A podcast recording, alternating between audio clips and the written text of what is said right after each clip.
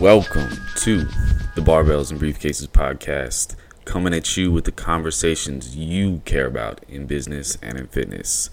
My name is John Miller. If you're not aware of who I am, I've been a personal trainer here in Las Vegas for about two years. I've been a competitive powerlifter for about three lifetime athlete. I'm the resident old guy here at Barbells and Briefcases. Uh, with that in mind, I'm going to talk to you today about the idea of training for the long term, training for longevity, training with the big picture in mind.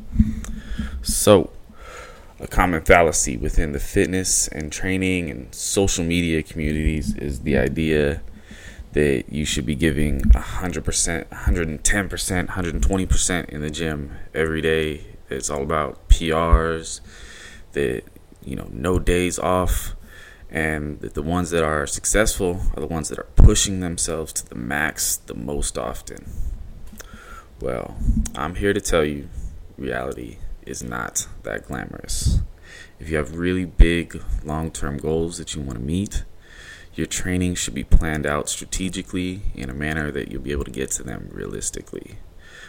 Any of your goals that you'd want to accomplish in the gym, whether it be muscle growth, fat loss, strength, endurance, stamina, no matter what your goal is, these are all accomplished slowly over long periods of time. Going balls to the wall every day, every session, you're more likely to injure yourself, you're more likely to get burned out, be too sore, be too tired, or simply quit. Training this way is not sustainable for long periods of time for a multitude of reasons. Just to give you a couple examples.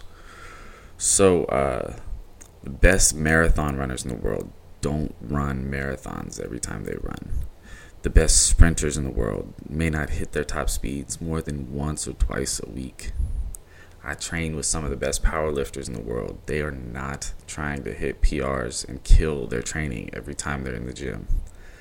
Some days they're just trying to get the work in that they need to get in in the gym and get out and let their body recover and focus on that more. If your goal is to run a marathon, the training for a marathon is geared towards building up your stamina and letting your body slowly adapt over many weeks and months to be able to handle that stress so that you will be able to endure running a marathon. Sprinters do the same thing with their speed. They perfect their form, perfect their timing, build the muscle necessary for their body to be its fastest when it's required during the competitions. Powerlifters, it's the same thing. You build strength using submaximal loads in the gym over time, and then you test in the meets when it counts, when it matters. This all brings the idea brings in the idea of of volume and intensity of your training and frequency as well. Um, I'll describe this with a metaphor. So, picture a bucket. This bucket is you, and it's the amount of training and fatigue that your body is able to handle at any given time. Now, imagine the buckets being filled with water. The water is your training volume, the sets, the reps, the weights, how often you're hitting them, how heavy you're going.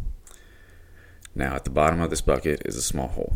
The water slowly leaking out of the hole represents your recovery.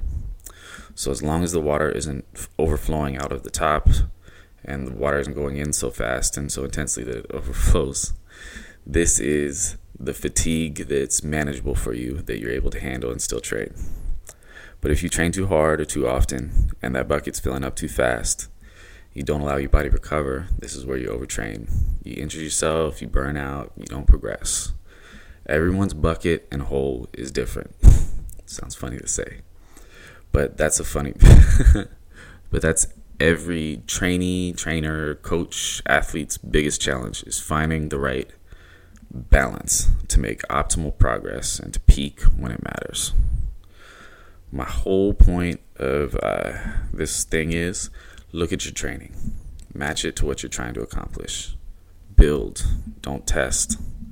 Perfect your form.